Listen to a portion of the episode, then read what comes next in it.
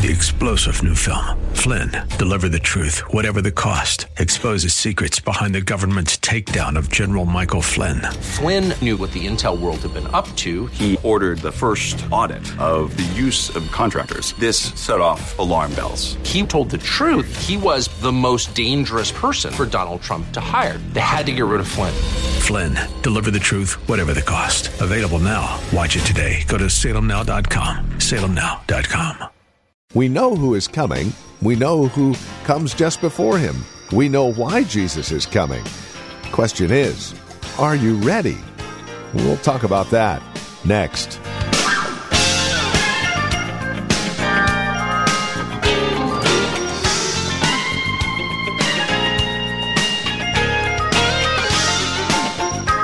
And again, greetings in Christ. This is Truth for Today, the ministry of Valley Bible Church in Hercules, featuring our teacher and pastor, Phil Howard. We've been in the middle of a series called Guess Who's Coming, and we started with the one who is coming, the Lord Jesus Christ. We followed that with a look at who will come just before him, the Antichrist. Then we spent some time looking at why Jesus is coming, for the chosen. And we close out our series with a couple of looks at the simple question Are you ready?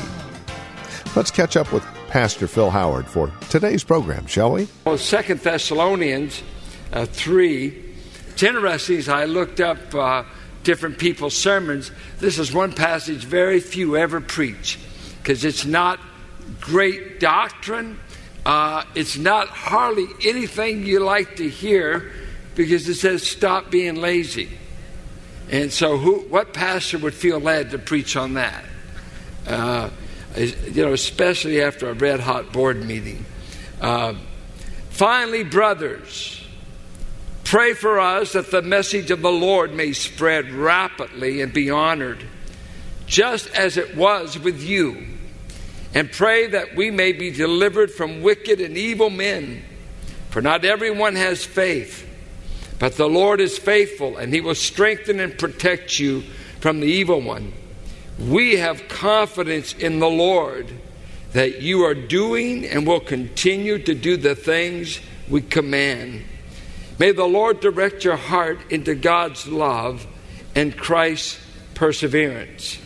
In the name of the Lord Jesus Christ, we command you, brothers, to keep away from every brother who is idle and does not live according to the teaching you received from us. For you yourselves know how you ought to follow our example. We were not idle when we were with you, nor did we eat anyone's food without paying for it. On the contrary, we worked night and day, laboring and toiling, so that we would not be a burden to any of you. We did this not because we do not have the right to such help, but in order to make ourselves a model for you to follow. For even when we were with you, we gave you this rule if a man will not work, he shall not eat. We hear that some among you are idle, they are not busy, they are busybodies.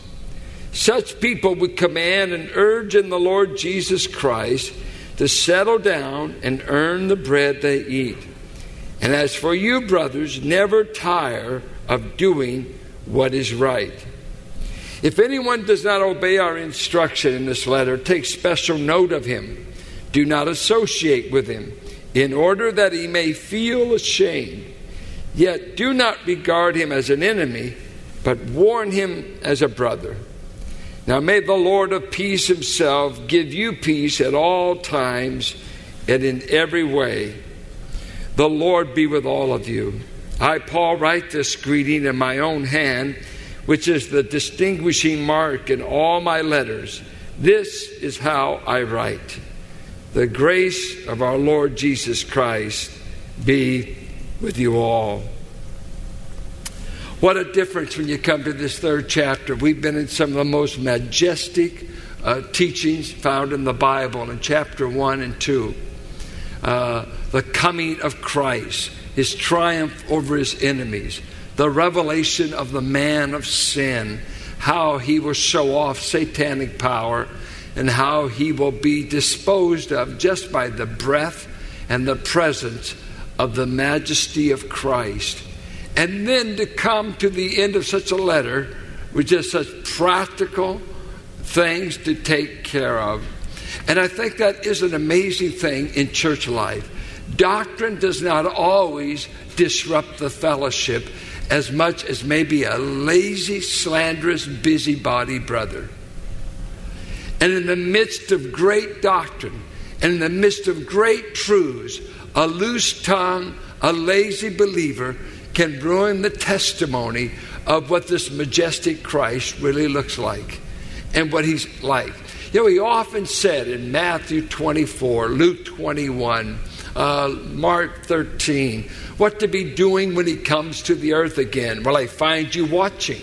Will I find you praying? Uh, he told the story of Matthew 25 of five foolish virgins. They weren't prepared for the coming of the bridegroom. They had no oil. They just had lots of excuses. So it's an interesting thing in the light of this great truth. He's coming again. What Paul would end out the letter and encourage them to do. The first thing he does, he requests that they pray for him. Two things he wants them to pray about. Pray that the message we bear may have great progress. It was a word for a runner running a race. May the word of God run free. May it spread rapidly throughout Asia Minor as it did among you Thessalonians.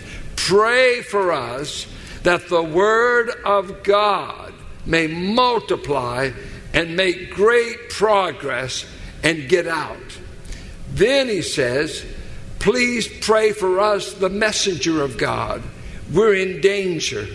Uh, for not all men have faith. Wicked men are out to kill us. They ran us out of Thessalonica. He's now at Corinth. And if you read Acts 18, a riot breaks out in Corinth.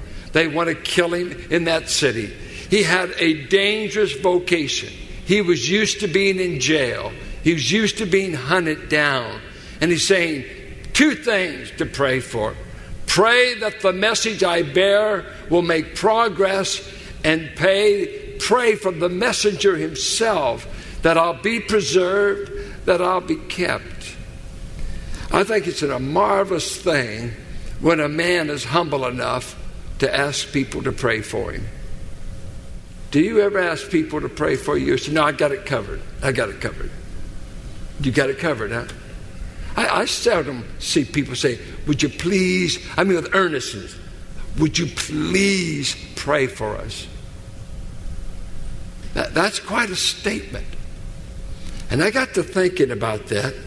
We have you fill out cards and drop them in, uh, you know, the offering or leave it at the information booth.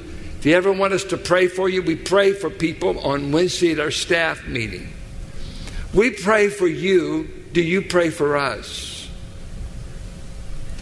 And Paul knew it was vital. A man is probably no better in ministry than he is in having people pray for him. When I was in seminary, I sat through a lecture on the book of Luke. In one week, we covered 24 chapters with Dr. Charles Ryrie. And as he was lecturing on that book, he came to this matter of prayer and he said when he was younger in his ministry, he always solicited the prayer lives of widowed women who were up in years, did not have a lot they could do in the church. He would do his best to get on their prayer list, hoping that they would pray for him, for he felt like his own ministry would hang more on intercessory prayer than the giftedness at the mouth. I um, was reading the life of Spurgeon. I always read Spurgeon to get aroused and to be stirred because he was the greatest English preacher of the 1800s, bar none. No one was greater. Uh, in impact, in soul winning, no one was a greater evangelistic Calvinist preacher. A man that preached the sovereignty of God, but was winning more people to Christ in the uh, poor sections of London than Charles Spurgeon. You don't know much about preaching if you've not read about him. You just think you do. You've not read about the great, great preacher, Spurgeon. I tried to buy his sermons the other day. They said, We'll sell them to you for a $1,000. 100 years after he's dead, they're still selling the sermons at $1,000 if you want to buy them. I said, No thanks. I got them for 50 I bought myself a little disc with all of them. A boy that never went to college, never went to seminary, but he talked about the dearth of power in the churches of England. While their doors were being closed, his church was booming from the time he was 19 when he went to London to the time of his death, around 54. Did the work of 10 men, headed 65 organizations by the time he was 50. Incredible, incredible workman. And he said this I tell preachers, if you want to be used of God, Get your people to pray for you. I ask my church officers on Sunday mornings before the service, and I ask them to pray for me. I ask for the deacons and the elders to pray with me. My officers know what a trembling creature I am. And when I ask them to seek strength for me, they do so with loving hearts. Men will hear you better if they have prayed for you before the sermon. Oh, to get around us a band of men whose hearts the Lord has touched. If we have a holy people about us, we shall be the better able to preach. Tell me not of marble pulpits. Tell me of a golden pulpit underwritten by the prayers of God's people. I never forget when I was uh, teaching at Bible college, I had a young man that was kind of uh, working with another pastor in the church, and he was the kind of the stage man. He was the song leader, and he would do the preliminaries. And the pastor was a retired missionary to Indonesia. He was a man up in years. He was not a preacher for sure. He could put you to sleep in minutes. He should have been retired but he's full of years and but probably just kept pastoring because he needed some kind of income whatever but he was an old man already when he took this church well this young college guy that i've got in preaching classes he could run a 100 laps around this guy in about an hour he knew more theology he had more gusts but he was the songman. And he came to me and said, This guy is boring the daylights out of me. He's driving me wild. What should I do? I said, How much have you been praying for him? He wasn't expecting that. And he said, Well, I, I ain't been praying for him. I've been praying to endure him. I said, Well, maybe you ought to pray for him. He said, What do you mean? I said, You ought to get away in a room 30 minutes before the service and pray for the service and pray for the pastor and pray for the people, see if it makes any difference. He came back in about a month he said, I can't explain it. He said, uh, he's not much better of a preacher than before, but the services have gotten a lot better. You know what? Uh, our tradition, it's amazing you ever sense anything on God when you come on Sundays.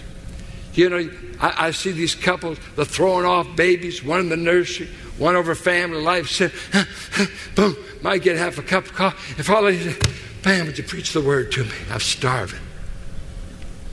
I just can't wait to hear from God. What do you mean? You look like you've been caught in a tornado. Did you pray about the service? What do you mean? That's your job, Pastor. You're supposed to be red hot because we have an infallible pastor. And we have a man that is Clark Kent's brother. And we have a man that is just, you know what? And, and then and then I see God's people Oh, another preacher fell. I wonder how that happened. Had you ever heard of discouragement?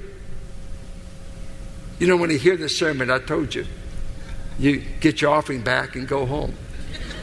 But we don't give refunds. Uh, you know, you don't know that this thing, do you have any idea how many demons have to be fought for a man to ever get up here and preach the word week in and week out? for 35 years. Do you know how many discouragements I've had? And I'm not in a whiny mood. I'm just telling you the truth about all pastors, all preachers, all Christian workers. It's one thing to come to the table and gripe that the, the cook didn't make it just right, it's another thing to be the cook. And pastors and preachers and teachers, and I, know, I tell you, think, I think of our Sunday school over there, working with our children year in and year out, nursery workers, wherever. I mean, they come to church not only to take in, but they're giving out. Giving out. And here's this greatest preacher of all the Gentile world. He says, Pray for me. Pray for me that the word may spread rapidly.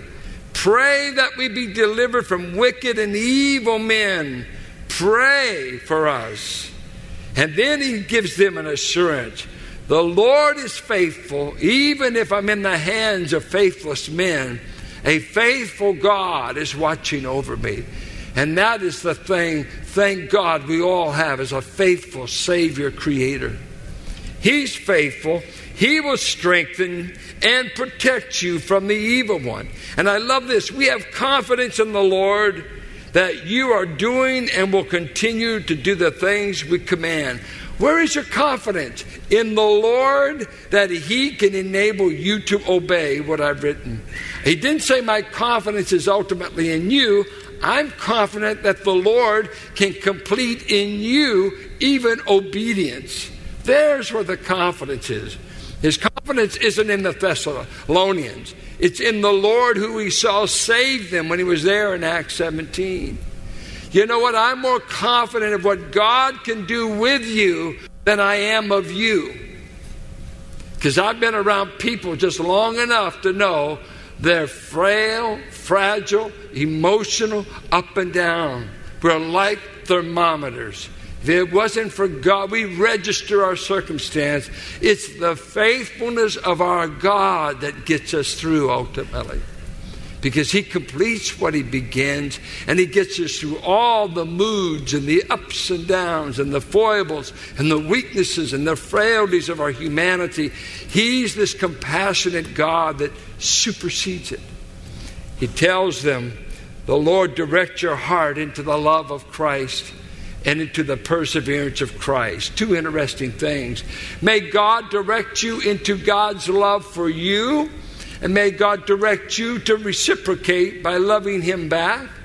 And may He direct you into being as patient as Christ the Messiah was when He was suffering. He's writing a suffering church. And He tells them, Be as patient as your Savior when you're under heavy circumstances. Remain under the will of God. When he was reviled, he reviled not again. So he's encouraging them, please Pray for me. Please be assured of the faithfulness of God.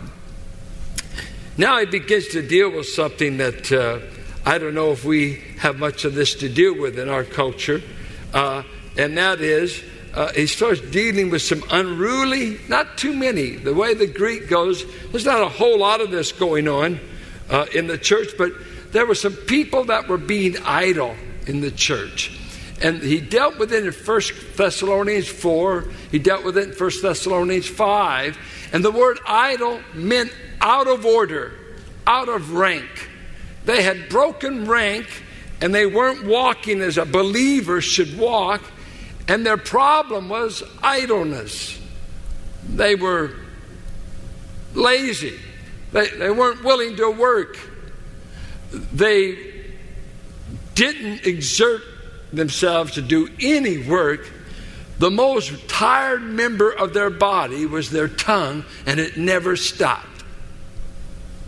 Because he uses a play on word, they're not busy, but they're busy bodies. Uh, they don't get anything done, but they make their business your business and your business their business and so they're busy doing nothing they ought to do, but believe me, they're busy. You know, um, God gave work to man not as a curse. Work was given as a blessing, all the way back to Genesis 1.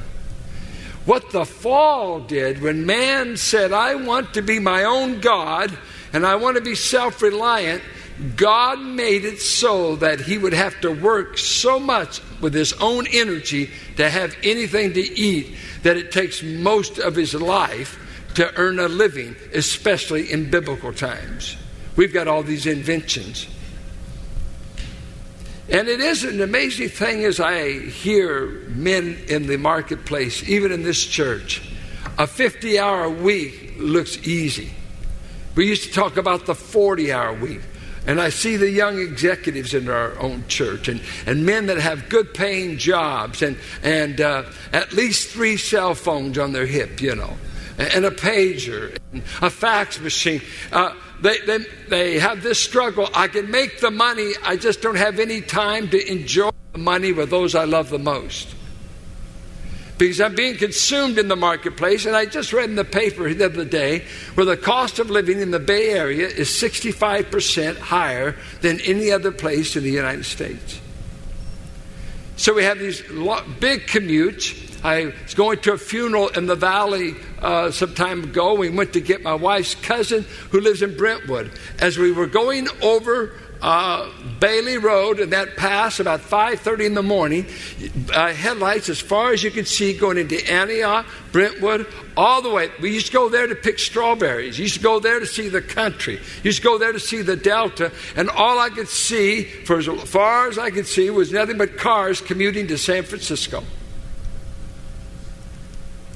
And retirement is evaporating in this culture because medical expenses are running up and pension plans are evaporating faster than we can keep up with them. It's a, a dangerous economic day, but here they were dealing with people that you had to work literally to eat. Uh, you had to do something to gain some kind of sustenance. And he said, they're out of order and they are falling into the trap of being sluggards. Uh, you must look with me, get a little description of a sluggard in the Old Go to Proverbs. Let me just take you to one chapter. Oh, uh, give me a few chapters. Go to Proverbs 24 and see what this guy looks like in the Old Testament. It's hilarious, though pitiful. Look at uh, chapter 24, verse 30. I went past the field of the sluggard, past the vineyard of the man who lacks judgment. Thorns had come up everywhere. The ground was covered with weeds, and the stone wall was in ruins. I applied my heart to what I observed, and I learned a lesson from what I saw. A little sleep, a little slumber, a little folding of the hands to rest, and poverty will come on you like a bandit and scarcity like an armed man. So he gives you this cameo shot of a sluggard, a slug, think of it, lazy, won't get involved, no industry. And he said his life's verse is a little sleep. Just a little sleep. What I really need is rest. What he needed was to weed his field and weed his corn and weed his crop, but all he had on his mind was leisure. And you're listening to Truth for Today with Pastor Phil Howard, the ministry of Valley Bible Church here in Hercules. As we close out our broadcast today, we would invite you to contact us. Let us know how the program encourages you in Christ and how this program is being used by you on a daily basis. Are we just a normal part of your radio listening? Do you tap into our resources available at our website? Have you visited our church? These are things we would love to hear from you. Take a moment, call or write to us today. Our phone number is 855 833 9864. Again, you can reach us at 855 833 9864. You're also welcome to visit our website, truthfortodayradio.org. Take advantage of the resource materials I mentioned a moment ago. We have several. Again, truthfortodayradio.org. You'll also find information about Valley Bible Church right there as well. Who we are, what we believe, worship times, services, and directions to the church. We'd love to have you join us, especially if you're not involved in a church at this time. Again, that's truthfortodayradio.org. If you're writing to us, our address is 1511 M. Sycamore Avenue, Suite 278. Hercules, California. The zip code is 94547. And then, as we conclude our time together today, we would also invite you to partner with us. This radio broadcast and the many resources that accompany it are available as you partner with us, as you link arms with us financially and prayerfully. No gift is too small, no gift is too large, and you can do a one time gift or make monthly pledges. No matter, we'd love to have you be a partner with us as we continue to minister the gospel of Christ to the Bay Area and beyond. So contact us today. Our phone number is 855 833 9864. And you can also donate online at truthfortodayradio.org. That's truthfortodayradio.org. Thank you so much for spending time with us today. We look forward to seeing you next time we get together for another broadcast of Truth for Today.